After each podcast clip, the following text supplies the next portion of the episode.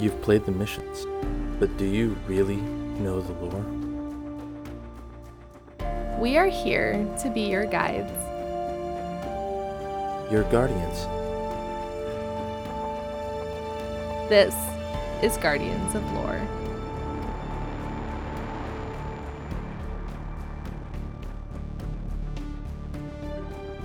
Good morning, good afternoon, good evening, and good night, Guardians. Welcome to Guardians of Lore. This is episode one hundred fifteen, recorded June seventh, twenty twenty-one. The topic for this episode is Eliksni in the Big City. I am your host for this episode. My name is Orchid. And I am Elamist. Hello. Yo. Yo. Uh, I have some podcast info for you. We encourage feedback. It can be sent to us on Twitter at guardians underscore lore.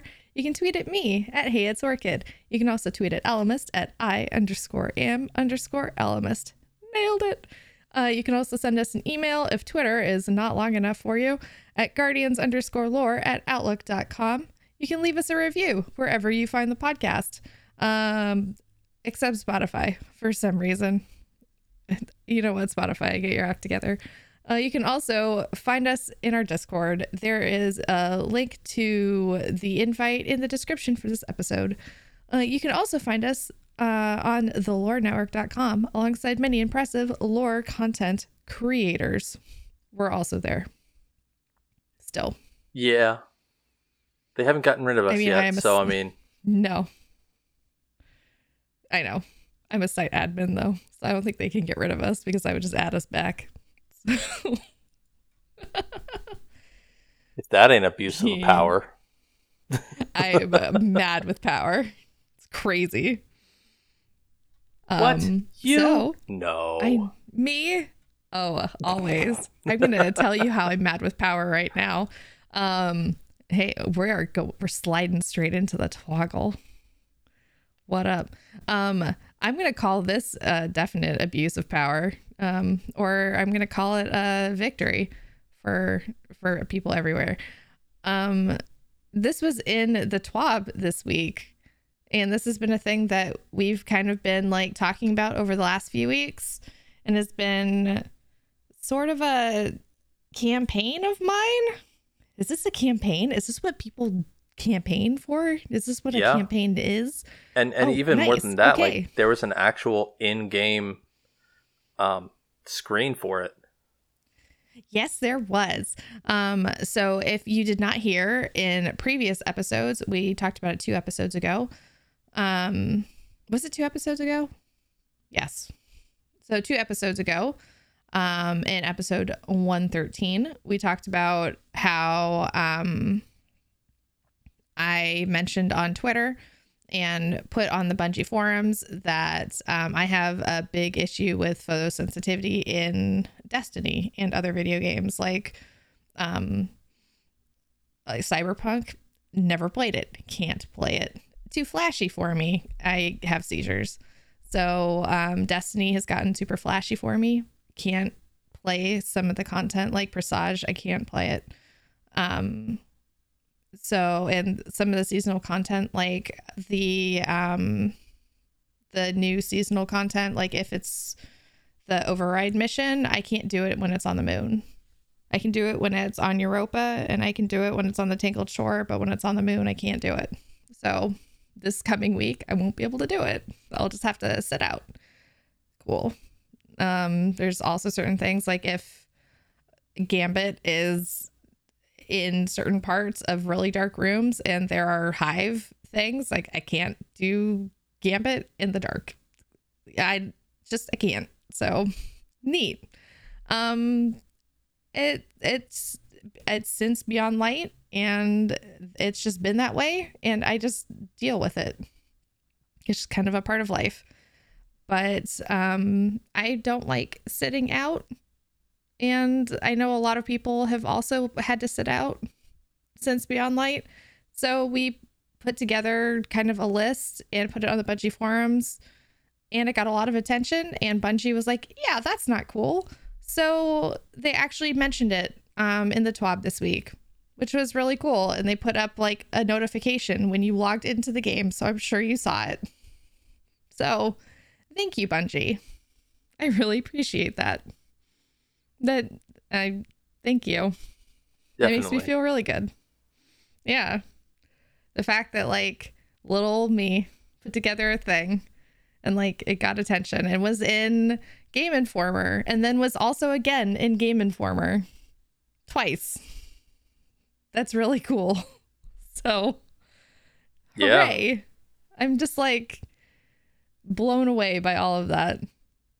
I just the how much attention it's been getting. And um to be more specific, they are going to um I just like I need to actually pull it up now. Um they are um they added the end game notice that was distributed this week. They're also adding a permanent notice as part of the E U L A, um, the end user license agreement. Um, they're also adding notices to the sell text on the online stores where the game is distributed. So when you purchase it, it's going to say like, there's flashy stuff in the game, just so you know, because it never had that before. But now that enough people have said something, they're like, oh, maybe we should actually tell people that it's affecting people this way. So it's really, really neat that they're saying something. Um, I really like that. And so they're actually going to pull in um, experts, and they're going to look at player reports. So hopefully they'll look at mine and other comments on the store or on the Bungie forums. So I appreciate, like, I really appreciate the lengths that they've gone to. So that's really nice. Definitely. Yeah. Yeah. So I, Tamsin would really help me. She was like, no, you should just like, she gave me a lot of encouragement. So she's, um, if you don't know her, she's an Australian content creator. She streams on Twitch. She's very nice. Um, she'd been like DMing me on Twitter, and she's like very encouraging. Just like the sweetest person ever. So she's being like very, very nice. So she helped me a lot. Um, and the um, Destiny A N Z community managers helped me too. So they were very like nice. So I appreciate them. Thank you. They're like the, the Cosmos and the, the Deeges, but you know, in Australia, them. So thank you. Thank you. I appreciate you. Thank you so much. And that's, and that's good. I yeah. mean, it, it, like you said, you had the platform, try and use it for good. And yeah. people noticed, you know, Bungie noticed.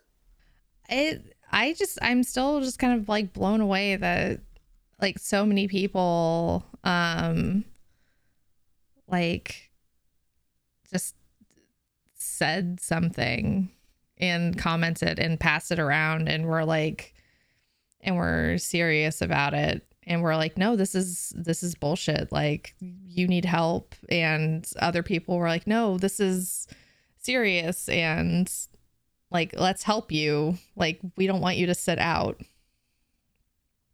That yeah. was really nice. And it was like the community being good and not mean. Which, so I, I mean, really appreciated it. I love the community, it. But that is rare. Yeah. It was it was great. I really appreciated it. So, yeah. So I, I think the big takeaway is whenever something actually is important, the community will pull together. Yeah. Um, it's, yeah, I just, I think the community is, is good, innately good. When they're not bitching and moaning about stasis nerfs, I think they're good. Or arguing their stances on oh. future work halt. Yeah. You know, when they're not being terrible people, I think they're good. So, you know, those things. Yeah. Just, just yeah. Speaking of, yeah. um, Expunge Mission two if you want to get into that. Um, how did you find it? Did you like it? I enjoyed it, but not as much as last week. I'm big on jumping puzzles, so last week was awesome for me. It was like Whisper, but different. This week was, oh, run in, kill a bunch of ads. Okay, cool. How did you like it? Um, I liked it because it felt like a video game. If that does that make sense? Like, so it felt so more wait, like a video so game. wait, the video game felt like a video game. Yes. Huh. Hear me out. Hear me out.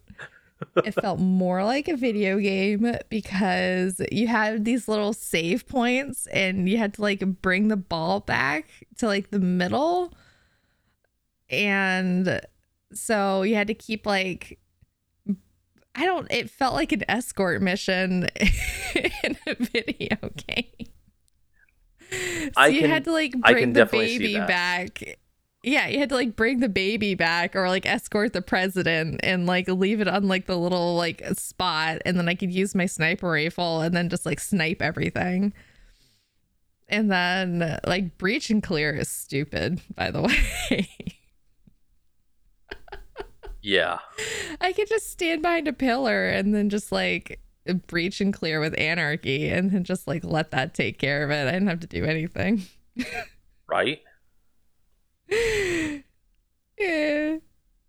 Like, it took no effort to kill the boss at the end. Like, zero effort. But I thought it was fun. I really enjoyed like the whole running around with the little ball. I thought that was a lot of fun. I had so much more fun this week than like getting lost in the jumping puzzle. I got so lost. Like, I got confused amounts of loss. Like, I, so I, confused. I can understand that. I have a bad sense of direction, okay? Like, I... Like, in the actual Whisper mission, I didn't get lost because it was, like, as confusing as it was, the number of times you ran it, you, like, learned it. And then you, like, knew the jumping puzzle. You know? And it was like fairly every not, not everything looked the same. Like you could tell where you were going. Right. In this, everything looks the same. I'm like, where am I supposed to go next? I don't know. It all looks the same. It's all like a teal pink nightmare. Right. And I and- mean, like it's my like colored nightmare. Like I like it. Like the aesthetic is pretty, but. I can't. I don't know where I'm going.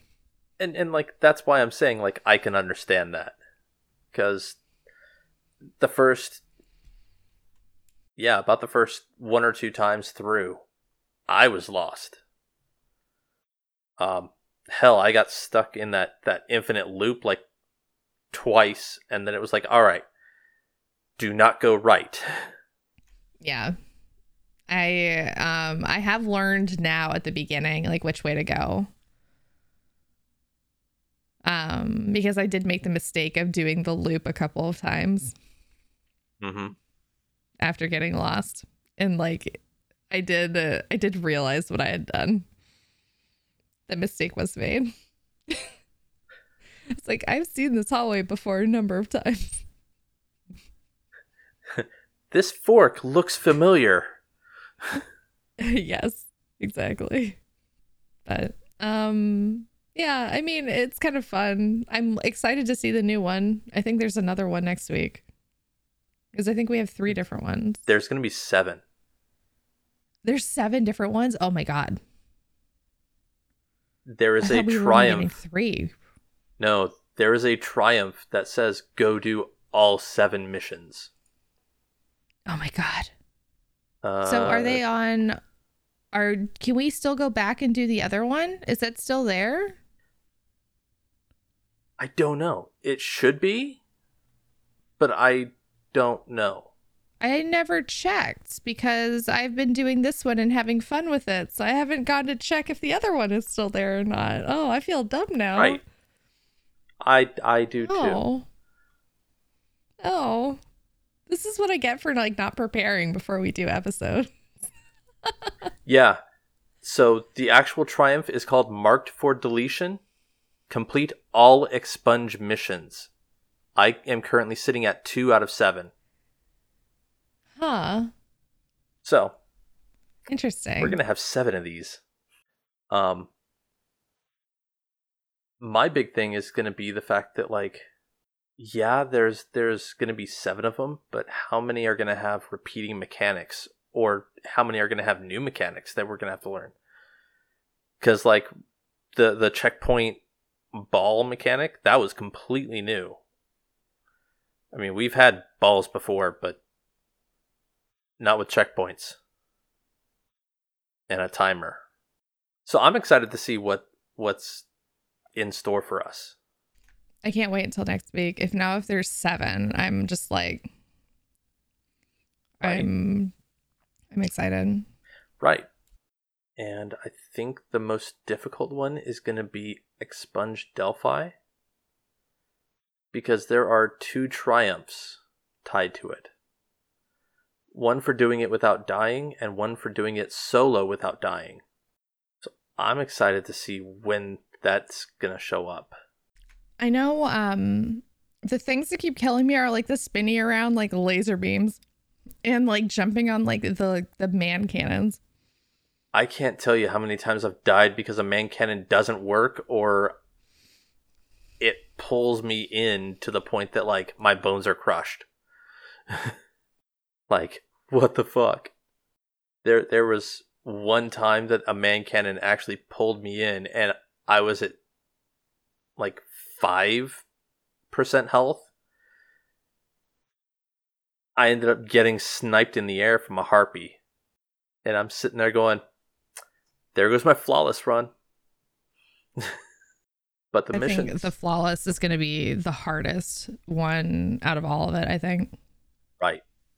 Um. So apparently there have been a lot of um, Vault of Glass updates that people are not entirely happy about. Um. Since you are the resident raid expert, and I've done Vault once since it's come out again because I'm not a raid person. Do you want to go through them? Yeah. So since I've yeah. gotten about a dozen completions, um, all the cheeses. So like, um, I've called it dairy free. So like, killing Atheon by tethering him to a supplicant that explodes. Um, going into Venus, you know, spawning into Venus to kill Atheon before the encounter starts. Um, using Prometheus Lens to bring down Minotaur shields. All gone. Those are all gone. I'm personally kind of happy about it. Because, like, it is a fun raid. And cheesing it just cheapens it.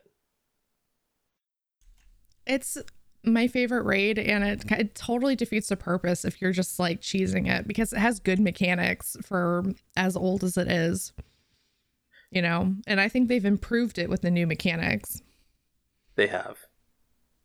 Like they it, they've really brought it into D two with with how they've changed it. I'd hate to say they've spruced it up. Like, is that like how you it makes it sound well, like, like it's dusty, because it's not. It's a great raid. Uh, well, I mean, it, it was dusty. The last time a lot of people really dove into it was four years ago. So, yeah. And that was with Age of Triumph. So I I would I would say spruced it up. And a lot of the changes that they made are actually really unique. And I like that. Yeah, they are pretty unique. Um, but I think some of the changes um, that they made are really good. And it's unfortunate that a lot of the cheeses really kind of defeated the purpose. Yeah, they did. Because, like, the, the Prometheus Lens one, I mean, it, there was no reason to actually take the relic into whatever portal had the actual Prometheus lens, and that bypasses a major mechanic for the encounter. So yeah, I'm good with that that change. And the other two were literally just cheeses to kill Atheon as quick as possible.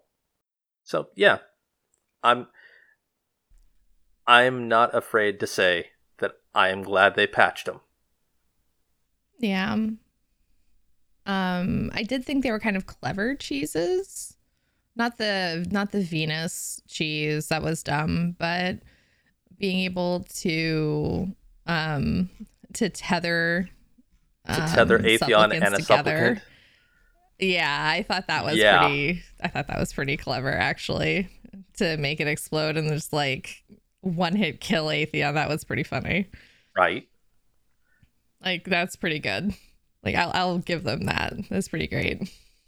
And like, so I'm wondering what went through the minds of the people who first discovered that.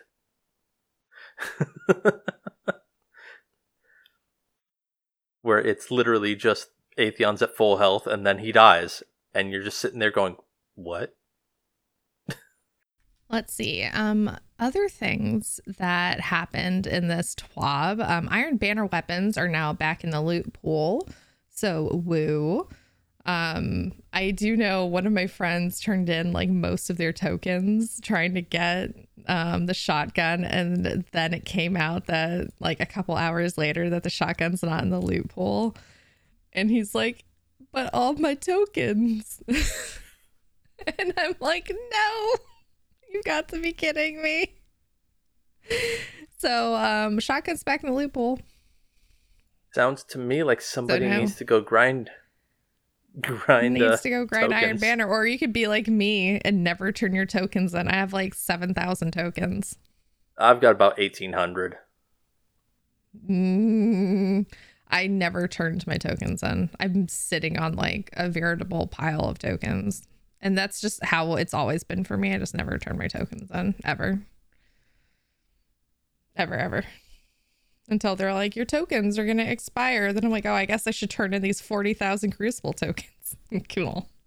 Oh my God, right? Eight hours later. That was the most painful experience of my life. if if you were even able to go that quick. Like, I was still on last gen. I did. I turned them all point. in. I, I did it on P C, but I was watching Netflix at the same time, so it wasn't that it wasn't that bad. Like, I was watching other stuff and doing other things. So, but oh my God, it was very painful. Um. Oh, so the most important thing that happened this week: the cool cutscene. Yes. Um, that we got from this week's mission that everyone is talking about. Um. I love Bungie's style of doing like pen and ink style uh, art. And it's been a favorite of mine since D one. Oh, I like, I love them too. Like, I love them so much. It's a it's a really nice way to it. actually like get a cutscene out. Yeah. And make it feel classy. Mm-hmm. And like, they don't even have to do deal with three D animation or anything. It's all two D animation. Um, it's those cutscenes are are some of my favorite, and this one in particular is my absolute favorite cutscene out of any Destiny expansion. Mm-hmm. Oh my God. Yeah. It's, we were talking about it last week about, um, do you want to go more into the, like your, the, the whole feeling of like how we, we become the monsters? Yeah. So, I mean, a lot of it is the fact that we've torn at the Eliksni for ages. Um, you know, they were the, the nightmare's fuel for the civilians and, you know, mankind for decades, centuries. And then Guardians come along and actually, you know, start fighting back and hunting down Eliksni, in fact. Um, so the cutscene, it literally talks about Saint fourteen himself being the nightmare fuel of the Eliksni. And it it's... I keep coming back to that, that novel, I Am Legend. At the very end, he realizes that the things he feared now fear him. And that's what the cutscene was about. It was Mithrax telling Saint that, you know, f- this is the myth or the, the legend of the Saint. You know, you are the nightmares that my people have. And now we have to look at you every day. Right. Like it's could, it's like could you just imagine? Yeah. You know, the the you literally see a, a serial killer every day. You know, somebody who's who's actually killed a lot of your your people. Just every day. It's going to wear I mean, on it's the you. Same thing, like, yeah. It's... We, we become, like, the demons in each other's stories. And you don't know what's true and what isn't anymore. And it's... You you tell these these horrific tales to each other, and it's all a matter of perspective. And Saint was trying to protect us, the Guardians, and the humans in our settlements, and they were trying to, you know, get their traveler back or their great machine, and they were chasing it. They were doing what they could to survive, and, you know, not that I agree with what they were doing, right? But I don't either. But I kind of feel bad for them at this point because we've ruined their entire society and their their people. Yeah. But as Saint says in one of the override missions, you know, we didn't go to Reese and attack them. They came to Earth and attacked us. Right. And I think that's an important distinction to make. But I think the cutscene was really cool. Um, it's on YouTube if you want to go back and watch it again, which I've done a couple of times. I've gone on YouTube just, and actually it's... saved it. Did you? Oh, God, like two hundred I Q, big brain. Like, smart. Like I said, my favorite cutscene. um, I, I would say it's just so good. I I can't get I can't get over it. I I really hope that we get another one before the end of the season. And if not, like, I think this is what we're going to be talking about for the rest of the season. It really kind of set the tone uh, for, I don't know. It was it was something to talk about. And the lore of this season and the story of the season's been really, like, emotionally charged. Yeah. And that definitely kind of just threw gasoline on the fire. It really so. did. It yep. really did. So all I can really say is, even if people have opposing views on all this, try and, and remember that, yeah, the conversations are probably going to get political, but mm-hmm. be polite, be, you know, courteous of each other. You know, it's better to have intelligent discussions or, you know, intelligent, intelligent debates than to boil it down to, you know, an argument on the internet, because then it just feels like you're a bunch of twelve-year-olds who just got a computer. Yeah, exactly. Um, is there anything else I missed? No, that was everything on the show notes. Nice. How about we go into a Lore Network ad? Sure. Woo. The Lore Network. Hey guys, it's Green from Focus Fire Chat.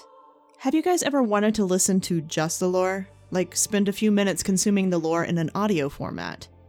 Well, my new podcast, Destiny Lore Audiophile, does just that. Destiny Lore Audiophile is a podcast where the lore of Destiny is recorded and presented in an audiobook format. No commentary, just pure, sweet lore. Episodes will be about thirty minutes long and released every Thursday. Currently, you can find Destiny Lore Audiophile on Podbean and iTunes at Destiny Lore Audiophile, where the audiophile has a P H instead of an F. Readings are The Singular Exegete, Mara Senna, Books of Sorrow, and more are already queued up and ready to drop. So be sure to subscribe so you don't miss a single performance of Destiny Lore Audiophile. See you there. Man, that was a good Lore Network ad.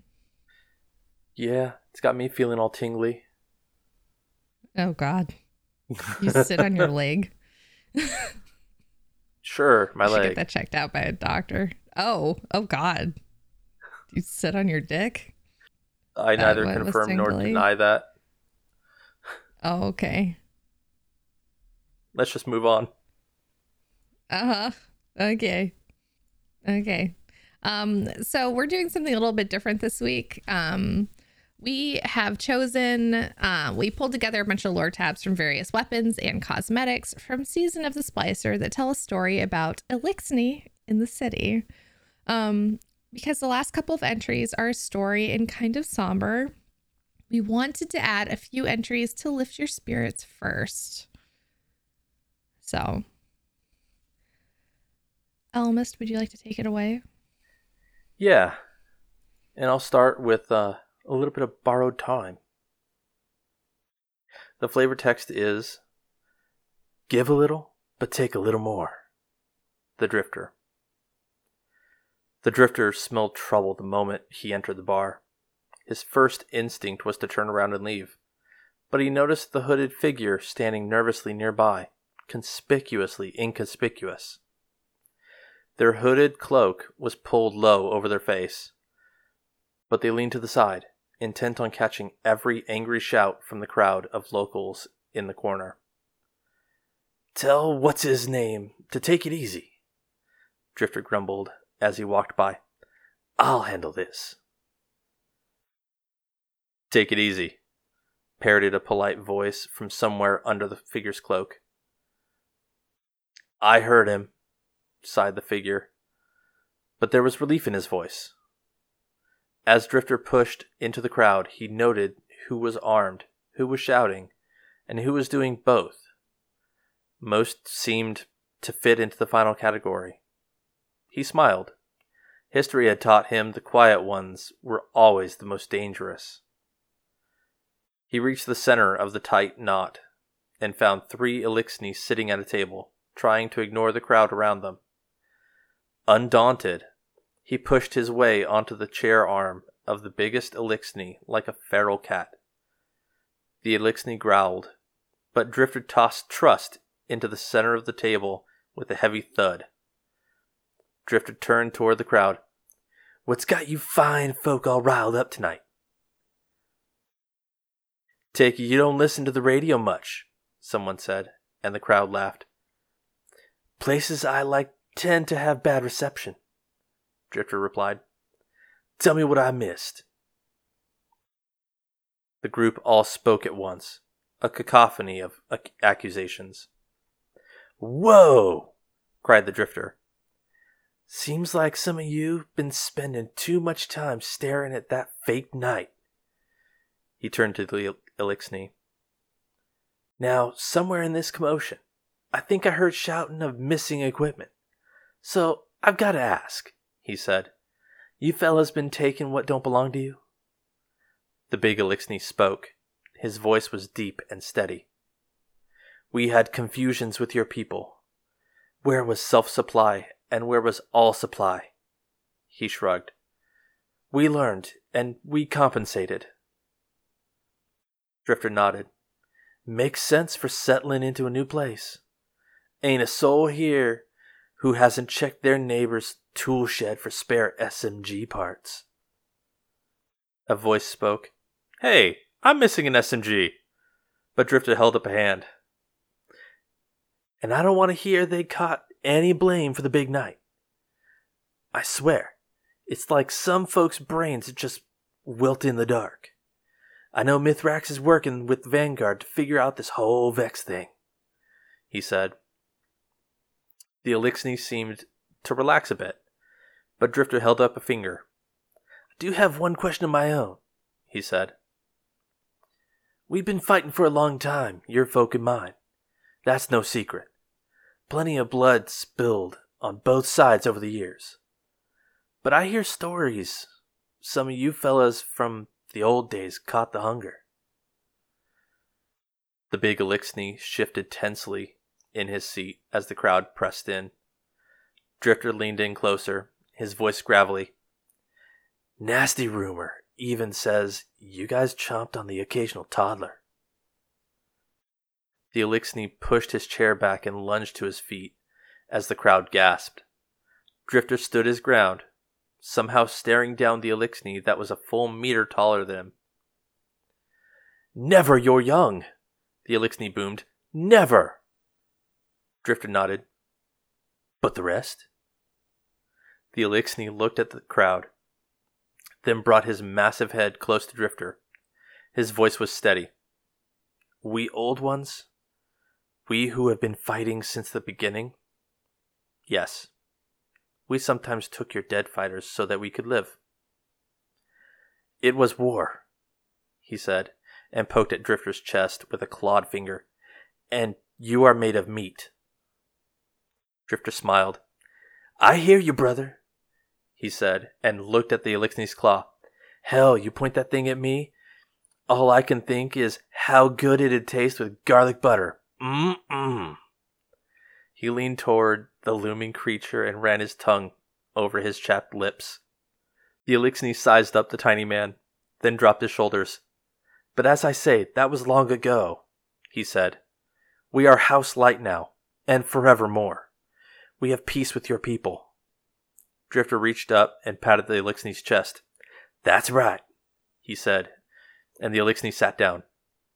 And though it don't erase the bad old days, he said as he turned to the crowd, that don't mean it's time to bring 'em back. A dissatisfied grumble rose from the crowd. The fight had gone out of them. The Eliksni shrugged. Mithrax says we are never to eat people again, he said quietly. Drifter nodded. Yeah, Zavala tells me the same damn thing. The Eliksni burst into coughing laughter. The Drifter laughed back, picked up his gun from the table, and waved the crowd away as he pulled over an empty seat. Now make room, he said. These fellas were just about to lose at cards.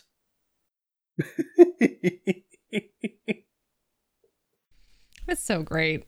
I fucking love this one. Oh, man. I love it because he diffuses the situation by asking, hey, how do we taste? It's, um, I do like it. And, um, it's, it's totally the kind of thing he would do. Also, it's so on brand for the Drifter. Right. It's, I mean, how it, I mean, how, I, I'm like, just, I'm speechless because it's, it's just so incredibly one hundred percent the Drifter. Like whoever writes the character of the Drifter just knows him inside and out, like so well.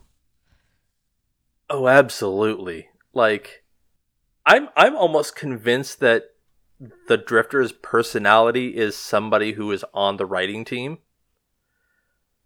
And they just say, hey, go write something about yourself. Oh, my God. Because they, because whoever writes for the Drifter gets the personality just right. Every single time.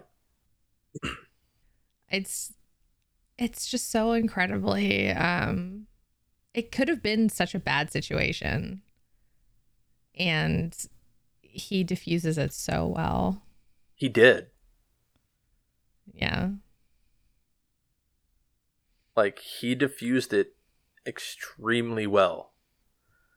It, to the point that, like, halfway through their actual talk, everybody just lost that, that initial spark of anger.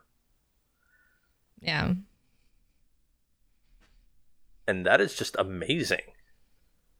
Mm-hmm. Also, it's um, it's a good S M G, too. I haven't used it yet. I like it.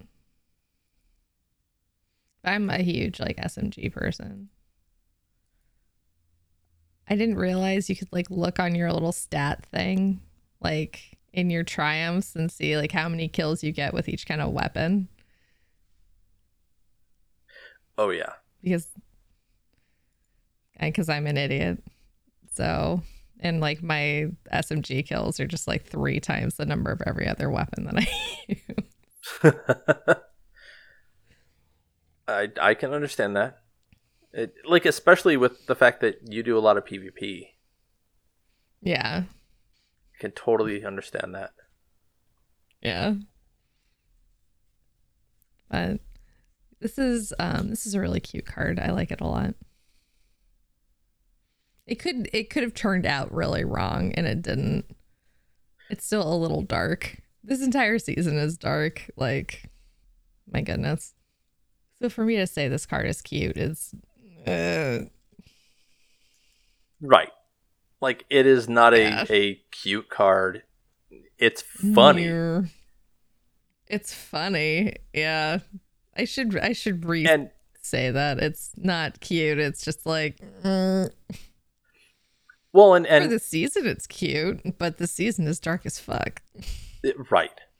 When you compare yeah. this entry with the rest of the season, like... Yes. Sure, this is cute. Yeah. Um, but, like, this is more of just gallows humor, and that is on brand for Drifter. Yeah. It is, yeah. I mean, for how dark things have gotten, both literally and figuratively, like, a lot more people have adopted gallows humor in game. Yeah. And that's actually kind of, um, that's something a lot of people have anyway in Destiny. And I don't know if it's a part of the nature of being a guardian because you're already dead. Well, it could be that. Or you just die a lot anyway. Well, like, it, it could be that. It could be the fact that, you know, guardians throw their bodies at a, a problem. So, you know, death is a regular thing for them. Or it could also be the fact that, you know, mankind is limited down to just one last city on Earth. I mean, yeah, there's the the reef with the Awoken, but... Right. For the most part... mankind is the last city. Right. Um, so the next card we have um is the Reese Racer. And it is the Sparrow. And the flavor text reads, "No, this one goes here, that one goes there." Amanda Holiday. Amanda Holiday sat cross-legged on the floor of the hangar, hands propped on her knees and elbows bent as she leaned forward. Showering sparks rained down on her clothes and bare arms, mutedly reflected in her welding goggles. The prickling sensation of the sparks on her skin was comforting, familiar. So too was the half-finished Sparrow refit her new assistant was working on. But the assistant? That was taking some getting used to. "I don't know why this is so surprising," Amanda said as she looked over the Eliksni vandal working a pair of arc welders held in four hands. She laughed to herself, rubbing her cheek as a spark bounced off it. "Always wondered how y'all built stuff so fast." The Eliksni engineer, Neek, winked three eyes in Amanda's direction before returning her attention to the welding work. "Easier see, too," No eye shields, Neek explained with a smile. Eliksni eye is quick, better than human, then quieter. Not as much as before home, but... What do you mean? Amanda wondered. Neek stopped welding, set her tools down, and reclined back with two hands on the concrete floor and two folded in her lap. She looked up at the ceiling and sighed a faint ether mist. Story lives greater than now true selves, Neek explained, then looked sidelong at Amanda. We all lost purpose after. Neek carefully considered the proper human words. Our golden age. It was Amanda's turn to sigh, more so in regret than Neek's sigh of patience. You ever ridden a sparrow before? She asked in an attempt to change the tone of the conversation. She hadn't considered the question before asking it. Neek shook her head and focused her attention on the half-finished machine in front of her. Too small, she said with a shrug of her upper shoulders. Pikes stronger, but quick run. Amanda couldn't help but laugh at that. Darling, she said through the laughter. Ain't no pike faster than my sparrow. Neek's eyes lit up and she sat forward at the perceived challenge. Amanda remembered the last radio conversation she had with Crow and the Eliksni phrase he used. A friendly challenge. Her pronunciation was not quite right, but the intention was. Neek delighted at the interaction. Your boasts are hollow hull, Neek said with a growl of laughter and clambered up onto one knee. Amanda's eyes widened for just a moment when it looked like Neek was going to pounce on her, as if she had somehow said the wrong phrase or challenged the vandal to a duel. No weapons were drawn, however. Instead, Neek offered two hands to help Amanda up from the floor. She pulled her up with ease. Are we gonna race? She asked with a nervous flutter of laughter and crooked smile. Neek nodded enthusiastically. Yes, race. See, now, this one actually is cute. Is cute. Um, I like it. So we see an Eliksni named Neek and Amanda actually getting along. Like, yeah. So not all humans are horrible to Eliksni. No. This is such a change from Amanda at the beginning and how many problems she'd had with the Eliksni. Um, right. Because everyone had complained about, like, oh, she's so racist. and But, I mean, she's obviously just, she's fine. And, and, like, I'm wondering how much of that initially was because the Vanguard said, play nice. Right. And, like, over time, I know Amanda would be like, oh, this Neek girl's not that bad. I um I really like this story. I think it's really cute. Yeah. And I like your boasts are hollow hull. How it's like a ship reference. Neek literally just said, your bragging is bullshit. Yeah, exactly. Your bragging sucks. Get good. It's very funny. So, do we want to dive into the actual story for the Eliksni? Yes. And that starts with the weapon, Chroma Rush. It's an auto rifle. This is my f- favorite auto rifle. It's so good. From this season. It's so good. Like, it's so good. Sorry, I'll let you read it. The flavor text says, drink from the data stream. And the lore tab reads, the Eliksni awkwardly shouldered its way onto the empty stool at the ramen shop and rested its four elbows on the bar. Maurice looked up over the huge pot of broth and, thinking a titan in one of their ridiculous helmets had arrived for lunch, called out, Irashaimasei! It wasn't until he absently stepped into the bar that he realized who his customer was. Metal plating covered the creature's forehead and the side of its face. ending in a nozzle that hissed a stream of bluish mist. A haphazard collision of heavy canvas and metallic weave draped over its shoulders. A Vanguard lanyard dangled absurdly from its neck. It was small for an Eliksni, but its angular head still towered above Maurice as it hunched over the bar. Four blue eyes looked back at him from above a lipless mouth. It opened, revealing rows of thin, sharp teeth. "One item ramen soup," the Eliksni croaked stiltedly. "Please." Maurice held his breath, tightened his grip on his pencil, and grinned. He grinned when he was nervous, and this seemed like as good a time as any. The Eliksni grinned back, nodded, and then opened its horrible mouth again. "I smelled it, and the smell was good," it said. Maurice scanned the bar. His other customers sat frozen, their bowls of ramen steaming silently in front of them. He realized his mouth had apparently decided to talk on its own, as if nothing were wrong.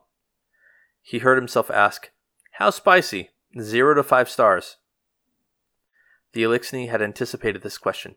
"Spicy, five stars," it said, holding up one hand with three claws splayed and another with two. "May I receive additional dead flesh, please?"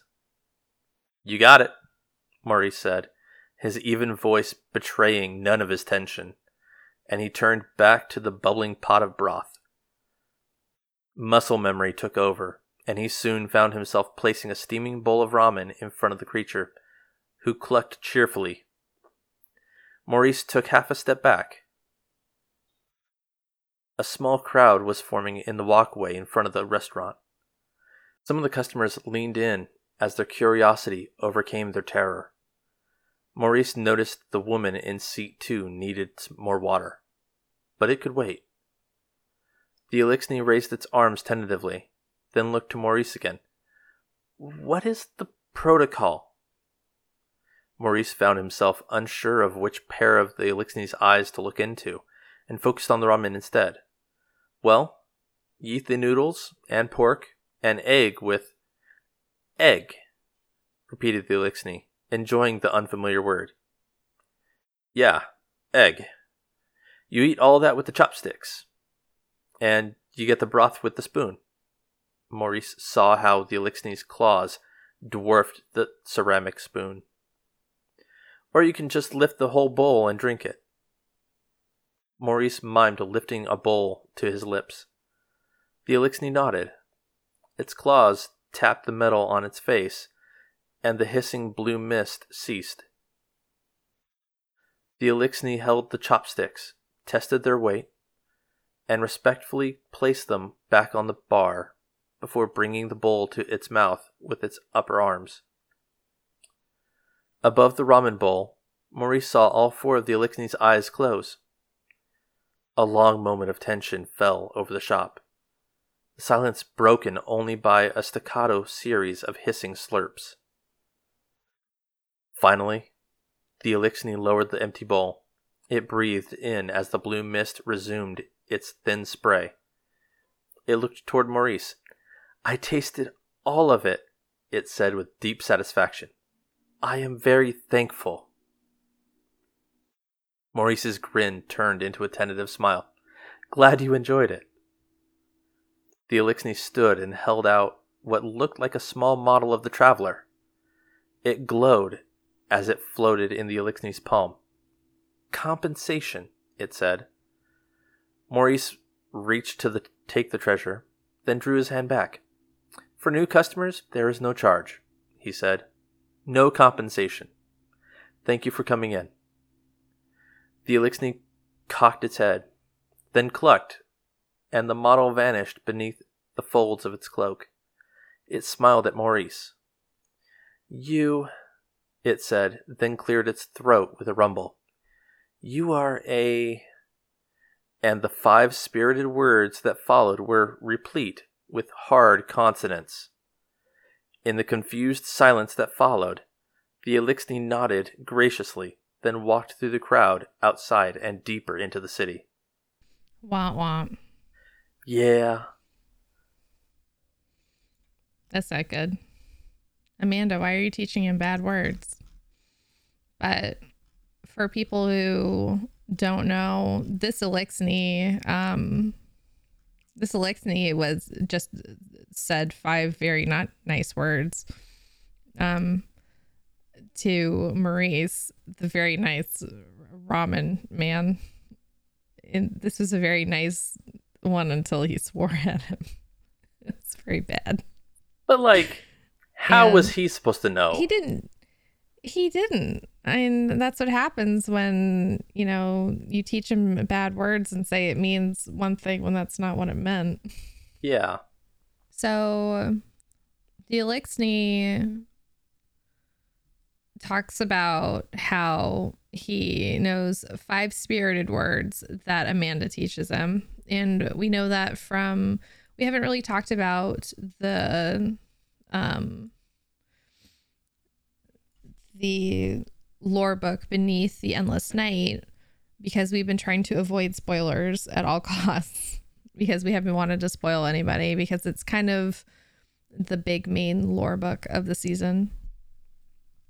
But in the week three or the third part of the lore book uh, called Gifts from the Shore, um, Amanda does in fact teach this particular Eliksni um, five very charged words. Um, and I'm going to read this one small excerpt from this book. And this doesn't actually spoil anything for the story, but this does go with this, with this lore card. So Amanda turned back to the Eliksni. That ain't exactly right, but you speak our language pretty well, she said. Thank you, answered the Eliksni, clearly eager for conversation. Do all humans here serve spider kel? Serve spider, Amanda spat. Spider's nothing but a... And the five spirited words that followed were replete with hard consonants. The Eliksni froze, wary of her tone while not understanding her words. Amanda caught herself and took a breath. Which is our way of saying he's a kind and generous individual, she said to the Eliksni, who nodded along with her. So she and, um and it's it's a repeat of exact wording, you know, and the five spirited mm-hmm. words that followed were replete with hard consonants. Right. So that's so this this is definitely yeah. So that's how you know it was exactly what Amanda yes. taught him. Mm-hmm. Yeah. So that's what kind of um, tricks you into to knowing that it is exactly the same. Yeah. So the this poor Maurice in the ramen shop um, did nothing but, you know, give him free ramen and was being, you know, a nice, generous person of the city, because this poor Eliksni was trying to be nice. But Amanda taught him that, you know, oh, these five very foul words. She probably just said cunt a bunch. Um, probably, I don't know. I don't know. Who knows? I don't know. Whatever people say. Uh, all we know is it was um, five spirited words that followed were replete spirited. with hard yeah. consonants. Hard consonants. And um, that's that's what she ended up saying, and he repeated after her, because she said that they were um, our way of saying he's a kind and generous individual. So he thought he was saying something very kind and generous, and instead said very ni- not kind and generous things. So, you know, right. And, not and like, good. It's not his fault or her fault. It really I don't isn't. even know if the Eliksni yeah. has a gender. Yeah, we don't know yet. But like, I think it's a him, but we don't know yet. Reading this, but like, I think it's a him. It wasn't its fault. Yeah. Exactly. It was just doing what it learned was, you know, trying yeah. to be nice, which yeah turns out wasn't. Mm-hmm. Yeah. Not his fault. It's like if you're teaching a four-year-old, you know, words and they pick up on the wrong words. Yeah. Yeah. Terrible. So you want to continue on? I would love to. Um, this story continues on the shotgun Reese-Walker, which you can get from Iron Banner. The flavor text reads, "No, I will not allow Fallen to fight in the banner. That right is reserved for Guardians alone. But if you insist, I may allow a Guardian to carry a Fallen forged weapon into battle. You are a weaponsmith, are you not? Lord Saladin to an unknown Eliksni." A hurled bottle strikes an Eliksni in the head, sending him staggering to the side in a crowded street. Glass glitters on the ground. People gathered in a semicircle around him shout invectives and slurs as he bleeds midnight blue from a deep cut in his brow. He has nowhere to run, cornered it between a neon-lit club pulsing with the bass beats of rhythmic music and an alley blocked off by rubble left over from the Red War. "Please, no harm, Vrixis friend," he cries, two hands clutching his head, another held out flat as if it would ward the crowd off. "Looking for brother, missing, please." The crowd does not care, and they continue to work themselves up into a fervor. Lakshmi two's words fill their mouths, many of them too young or too naive to realize it. Vrixis can't understand so many unfamiliar languages shouted at him at once, but he understands the tone of violence well. His posture says everything. The fear in his eyes carries additional nuance. He fears what happened to his brother. Hate begins to take root in his heart. A foundry worker steps out of the crowd, threateningly racking a round into a shotgun. He aims down at the Eliksni, hands trembling. "You want to ask about family?" the human yells. Vrixis does not know what he's talking about. "Your people kidnapped my sister. She was running supplies from Earth to Titan. You raided it." Vrixis does not. He is cut off by a blast from the shotgun that pulverizes the street beside him. Vrixis crumples to his knees and cowers. "Please," he says, and in the same motion picks up a broken piece of the bottle he'd been hit with earlier to defend himself. The crowd screams in outrage. When the foundry worker advances on Vrixis and racks another round into the shotgun, there is a sudden cold snap that fills the air with a mist. The shotgun flash freezes, shatters like glass, and scatters into pieces of blue-black stasis. The worker recoils, clutching his half-frozen arm, screaming. Vrixis sees the crowd part behind his attacker, and a hunter clad in black and gold with luminous markings on her armor strides towards them both. Darkness coalesces around her hand. Stasis crystals drift like tiny moons around her. "That's enough," Aisha shouts. "You should all be ashamed of yourselves. Look at you." Aisha grabs the injured foundry worker by the collar with her free hand and shoves him back into the crowd. "Clear out of here before I clear you out, now." Wind swirls around Aisha's feet, kicking up crystalline debris in whirling threads of darkness. The crowd recedes like a violent tide, some tripping over others in their haste to flee. As the crowd disperses, Aisha dismisses the sickle of stasis, and the swirling wind at her feet fades as well. She turns, looking at Vrixis, and offers a hand out to him. "I'm sorry," she says with a tightness in her voice. He cannot see her expression behind the facade of her helmet. Vrixis does not take the offered hand. His eyes show the same fear, the same hate. "It's okay," Aisha says slowly, offering her hand again. "You're safe now. They're not safe." Vrixis snaps at Aisha, his eyes dipping down to her hand and then back up to her helm. "You are just like Aramis, mind poisoned." Aisha's breath hitches in the back of her throat, and she slowly lowers the offered hand, closing gloved fingers into a briefly formed fist. You're hurt. At least let me escort you to a medical... Her voice trails off. Vrixis is already backing down an alley, blue eyes locked on her. She feels a weight on her shoulders, in her heart. The Eliksni disappears into the shadows, leaving Aisha alone under an endless night's sky.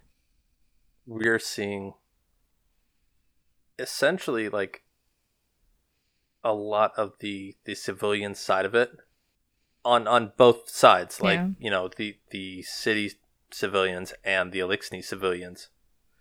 Um, we see that Vrixis is just looking for his brother, and city civilians are ganging up on him. A hunter comes out of nowhere, uses stasis to essentially threaten and get everybody to back down. The crowd disperses, and Vrixis sees that the hunter used stasis and knows that Aramis used stasis, so the hunter probably mm-hmm. suffers from the same delusions and everything that Aramis suffered from. Mm-hmm. It's a sad entry. It's really sad.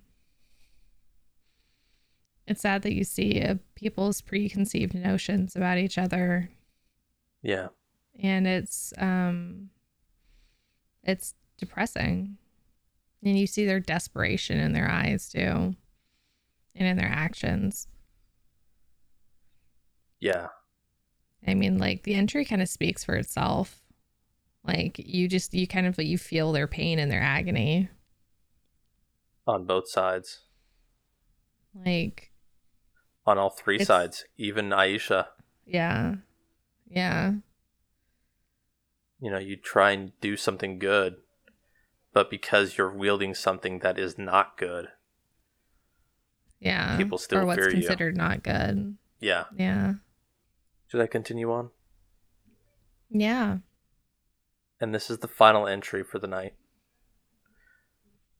And that is Shattered Cipher. Uh, if I remember correctly, this is the machine gun. Yeah. So it doesn't get a whole lot of use for me. I kind of like it. I have machine guns that have better range, but um, it's not bad. I've got better machine guns that get better damage or just better per bullet. Yeah.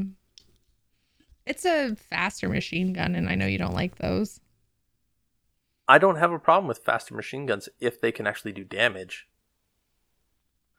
Mm-hmm. This one takes an entire magazine to True. kill something.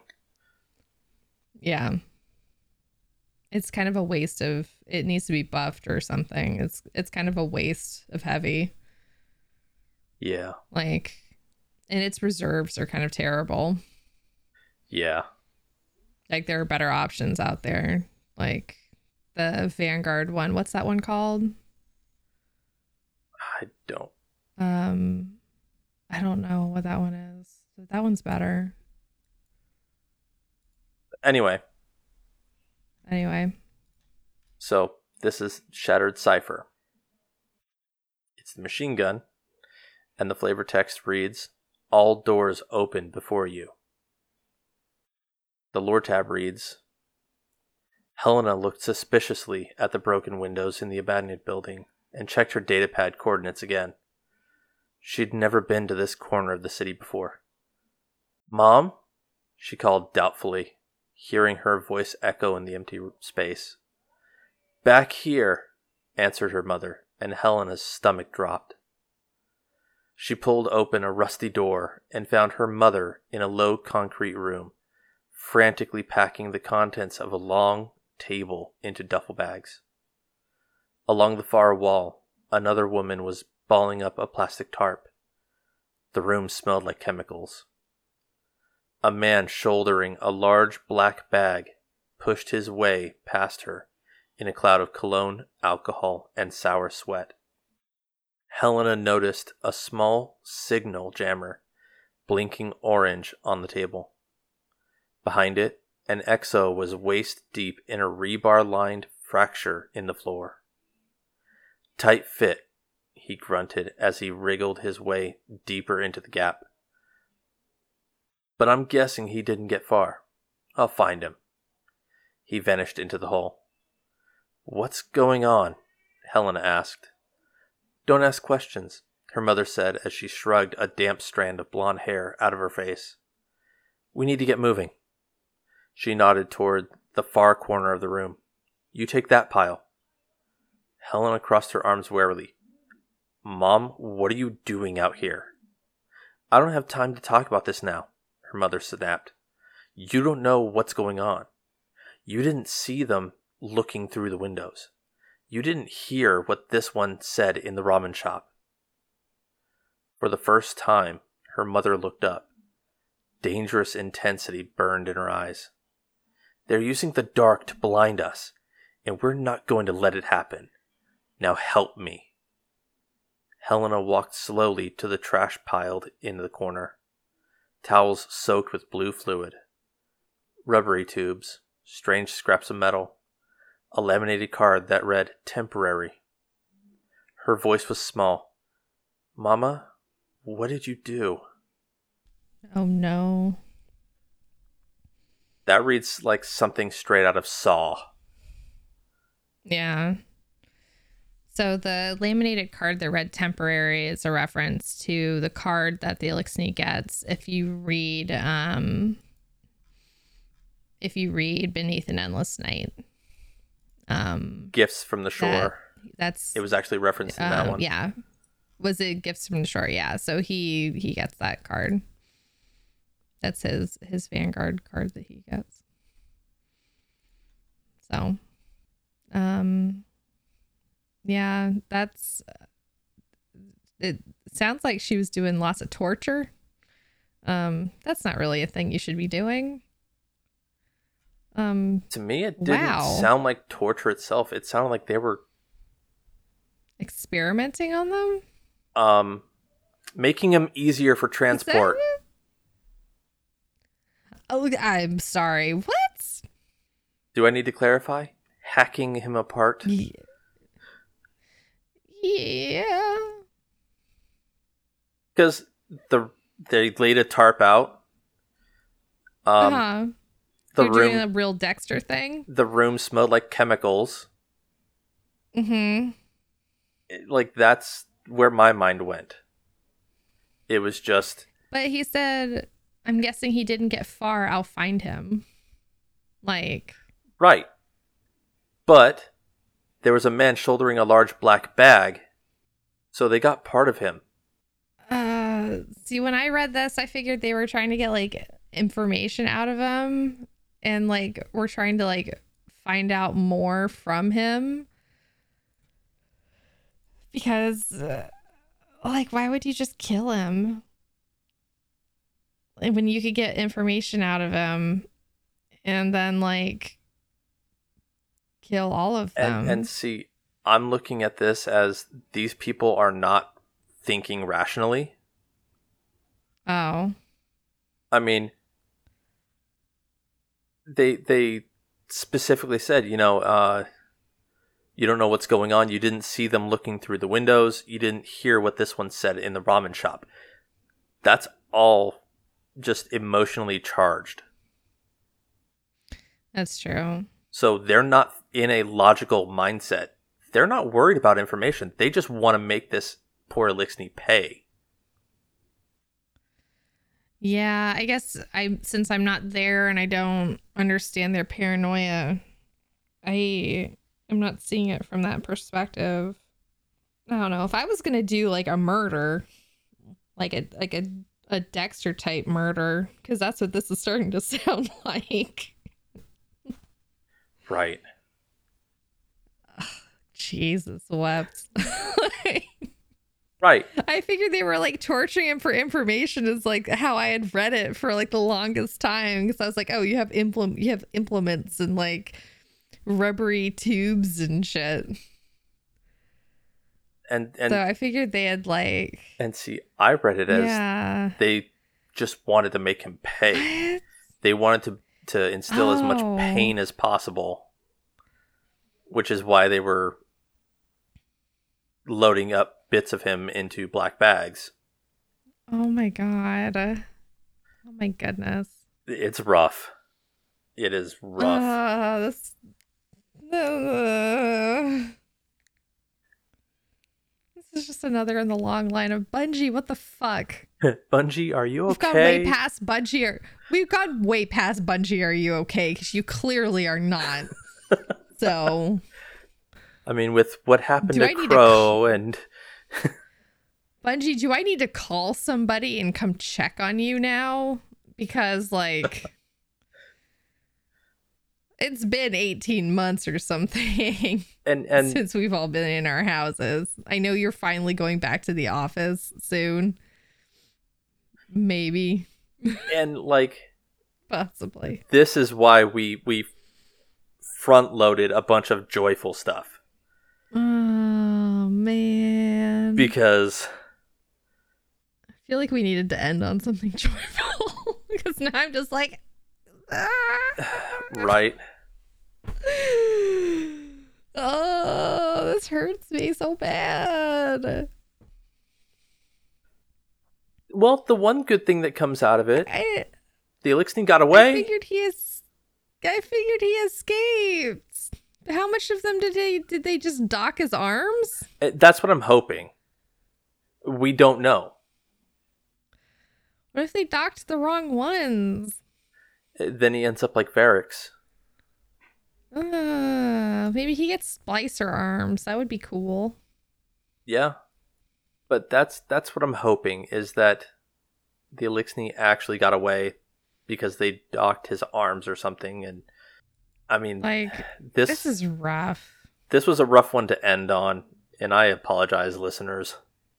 But I'm I'm trying to see the, the like, silver light or silver lining, you know? Yeah. The Eliksni got away. Yeah. At least the Eliksni got away. I mean, the poor, like, poor brother who's looking for his other brother still. And is probably concussed. Yeah. I mean, where is he? Right. I mean, honestly, the Reese-Walker could go in either way. It could go before this one or after this one. Right. Yeah. It could. It could be like, I still haven't seen my brother. Like, don't know where he is. I'm choosing to read it in the way that we actually presented it, because then I have hope that the Eliksni actually found his brother. Yeah. Whereas if you read it the other way around, you don't know how long after, you know, this last card, right. Reese-Walker happens. Mm-hmm. And if it's too much time, you know things went bad. Yeah. So I'm choosing... I kind of like it the way we read it, so... I'm choosing yeah. to to take it the way we read it. Yeah. Because I still have that hope. Right. Oh, but man, that is, that's rough. This and this, it was nice to get this little story. Um, I like how they, they linked this one story through the different lore cards. Um, it was nice to kind of follow it and to see it. And you, I like when they do that. Go, oh, well, yeah, like, oh, well, I, I remember reading something like this on another lore card. Let me go find it. Like, having those kind of little Easter egg hunt kind of things. It's it's kind of fun to have, like, a treasure hunt like that. And to try to find, like, which card goes first and which one goes second. And it doesn't necessarily say this card goes with this one. So you have to figure it out and kind of read all of them to see which one goes with which. And to remember, like, in the middle of us reading this, I had to remember, like, which one in Beneath the Endless Night this um, went with it. Because I remembered there was one. I just didn't remember which. And it bugged the shit out of me. It, this so... this brought me back to, like, D one Grimoire. Yeah. where like yeah, the did. where like the story is on many different cards and you had to kind of piece it together. Yeah. And the fact that it was only Absolutely, on a yeah. small number, I like it. Uh-huh. Um, because yeah. that way it's not, you know, you're trying to piece nine or twelve different cards together and you're trying to figure out which one comes first, which one comes second, and like that can be stressful. Mm-hmm. Yeah. Exactly. So I think um I think it's good. I I like how they did this, and I'm hoping they do it in the future, um in future seasons. I hope so too. Um I I don't like I don't want them to go back to the way we had grimoire cards, because that was infuriating and it made me not want to read lore, and that's why I was not a lore person in D one. And I needed people to explain it to me, and I just didn't care. If it's a once in a while thing was, and they keep it to a yeah. re- relatively small number of cards, right? You know, five or six or less, I'm good with it. Right. Yeah. Because it's it's easy to find, and it's easy to kind of trace, and it's kept to one season, and it's not like I don't have to go searching for it. Right. And it's easy because it's on Ishtar and I can just search for it, you know. Right. Like I could sit here and pick through all of the weapons because it's all right in front of me. It's not like I have to go picking through Destiny on my Xbox, like while sitting on my bed. Like that sucks. Yeah. Or on an app on my phone. No. So. But if I. I like that though. It it was. It was nice. Yeah, definitely. Yeah. And and like I said, I mean, yeah. as long as they keep it to a relatively small number. And they don't do it. A ton. Yeah. I'm good with it. Mm-hmm. Yeah. So did you like the story? Uh, so I, in general, I know it's kind of sad. So I loved the first two funny entries that we did.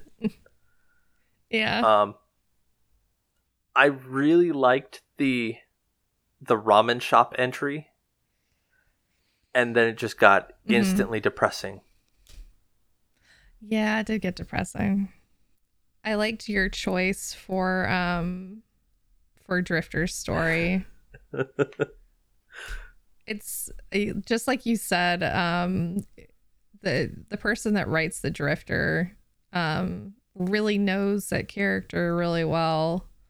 They they just and that- they're spot on every single time they write it, and uh, I feel like, you know, some characters in Destiny just feel They feel like they're they just impart information, and then some characters feel just very real.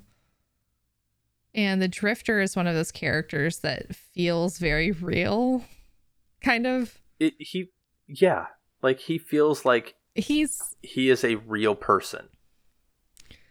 He's feeling the the longer the longer we have him, and the more lore there that is written about him. And the more we see his personality, the more real he feels. Right. And um, the more I enjoy his character. And the uh, I don't like I, I don't like Gambit, but like I really enjoy him as a character. And I'm really glad they added him a couple of years ago. Oh, I agree. I really do enjoy him a lot.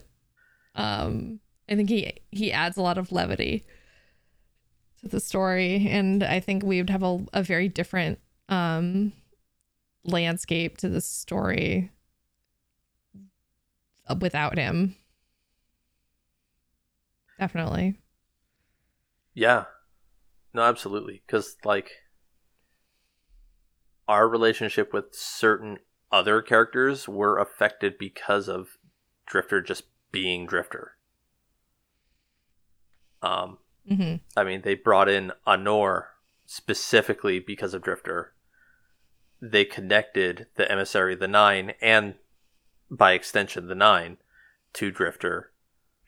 Um, we've gotten interactions between him and Eris. So, like, he is integrating into the, the entire world. Yeah.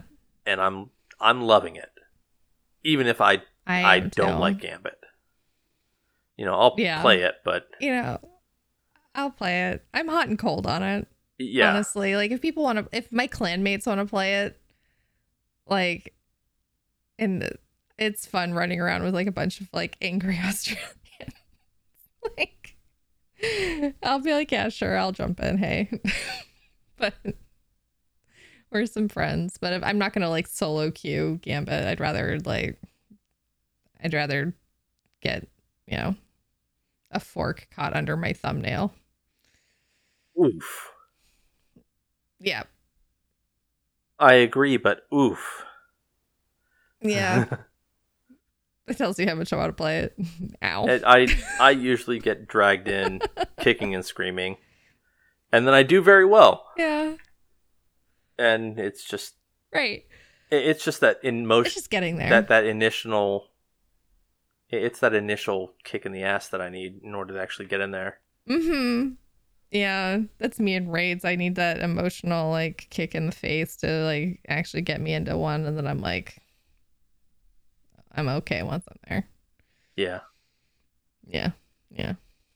Um. So that's about it. Elamist, do you have any shout outs for me? Yes. This week? Um, not for you, but... Um, I know, just in general, for the general vicinity of the podcast. So shout out to my clanmate Raging Monkeys. He's the one who pointed out the Drifter lore card that we, we read tonight. Um, He cool read it and he beans. was like, oh, E, you have to read this. That's why I, I was like, oh, if we, we just needed... If we just have a topic of, like, Eliksni in, in the city and, you know, interactions there, we need this. Good call. um, and then the other shout out is to my brother. My dog is... Like, my, my parents are taking my dog down to to put her to sleep. And my my brother... No. My brother... gave me one last video chat with her. I'm so sorry. Although, like, she couldn't see anything. She's got cataracts in both eyes, and I'm not even sure she could actually hear me. But still, it was... It was something I needed. I'm so sorry. That's so hard. Ugh. Well, and, and she was getting up there in age. I mean, she's eleven or twelve. You know, and, and she's a mini pincher. They only live about ten or eleven years, I think. So she's right up there. And she's not eating. She's running into things, falling off of things. And my parents are, or my family is just worried about, you know, what if she hits something hard enough that causes actual damage? Right. And she, she's been too good of a dog to, to be in that kind of pain, so. Mm-hmm. Yeah. Well, what about yeah, you? That's so tough. Shout out. I'm so sorry about that. Um. Um. Uh, not really. Just a lot of people lately have been, like, really shouty on Twitter. Stop it, please. um, shout out to actually, um, I'll I'll use his to protect his identity. I'll use his real name and not his his interwebs name. Shout out to my friend Luke. Um, he's been having a really tough time. Um. At work, and um I totally feel it because I've been having a really tough time at work, I've been working way too many hours and my coworkers suck and um, make me cry like every day. Like on my way to, like I dread work now. Like going to work is just like, it. it's one of those things when you ask yourself, like, is being an adult, like when you drive to work, you dread it so much that it like the, the mere thought of it like makes you burst into tears. Like, is that what being an adult is? And like I have another friend kind of going through the same thing, so sorry, like shout out to him. So yeah, life really um my work life is is rough as fuck right now, and it, it's just as rough for a friend of mine. So send good thoughts to my friend Luke. He needs lots of um, hugs. I I know how you feel. I felt that at my old job. Yeah, I'm kind of between like a rock and a hard place at work, because there's I can't really I there's I I have like zero options of like what I can do. Like I can't. I don't have the luxury of just being like, I, I'm just going to quit. I, I can't do that. So yeah. yeah. And unfortunately, I, I'm so specialized that it's very hard for me to find a new job. So unless I completely change professions, it's, um, I'm kind of stuck where I am in like a very, very like toxic situation. It's like it's like being in a very abusive relationship, and uh, thankfully none of them um, listen to or know about this podcast, so I can just say that. But yeah, um, yeah. So um, send send hugs to Luke and myself. Thanks. We both need it, like a lot. It's been like a lot of like sleepless nights, and there's just a lot of crying, a lot, just so much crying. Work hates us. I'm sorry. Yeah, that's that's fine. I just one day at a time for both of us. One day at a time. Yeah. Anyway. Sometimes that's that's um, all you can do. Yep. Oh my goodness. Okay. There are some uh, special things that we like to do at the end of our episodes, so I'm going to do that. Um, the artwork for this episode is courtesy of VolshockB on Twitter. Thank you so much. Um, your artwork is always really, really pretty. Um, the music for this episode is copyrighted Bungie. We're able to use it under their fair use policy because they love their content creators. Thank you, Bungie. Uh, if you'd like to dive into Destiny lore on your own, visit ishtar collective dot net. They are the resource we use to make our show notes. Thank you, Baxter. Uh, reminders. Uh, G C X is still happening. I'm going to give that reminder because that's still happening. Um, if you're listening to this in the current times, the current times, G C X, the lore panel, is going to be June eighteenth, and it is going to be uh it's going to be yep it's going to be June eighteenth, and it is going to be at ten a.m. in the morning on Friday. So please join us if you're going to be at G C X, which is virtual and apparently on a space station, and I'd love to see you there. We would love to see you there. Elamist and I will both be there on a space station. But um yeah, the lore panel, Friday morning, ten a.m. Pacific time. Pacific Daylight Time. And that is officially the highest I will ever get.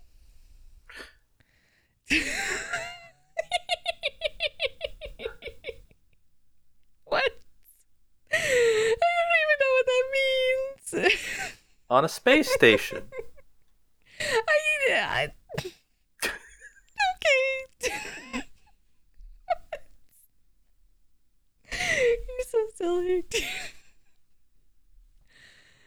Oh, I'm just gonna say it. You can find us on Twitter at Guardians underscore lore. You can find me at Hey It's Orchid, or you can tweet dad jokes at Elamist at I underscore am underscore Elamist. I'm sure he'd appreciate that. You can send us an email at Guardians underscore lore at outlook dot com, or you can leave us a review wherever you can leave reviews except Spotify. You can also join our Discord, where you can talk to me about Mass Effect. Um, there's an invite in our, uh, you know what, in the description. Just join our Discord. It'll be fun. Thank you so much. I'll almost say goodbye. Goodbye. Goodbye. And that's the highest I will ever get. Oh my God.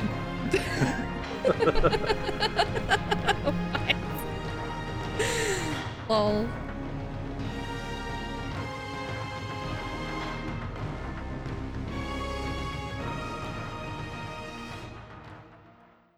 The Eliksni sized up the tiny man. Sorry. Oh. Oh my God. Right?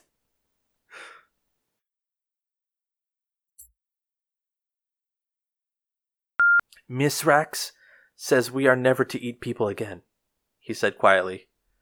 Drifter nodded. Yeah, Zavala tells me the same damn thing. The Eliksni burst into...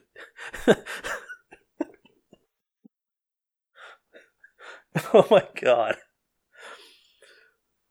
Oh, sorry. I'm laughing, but I'm muted, so... Right?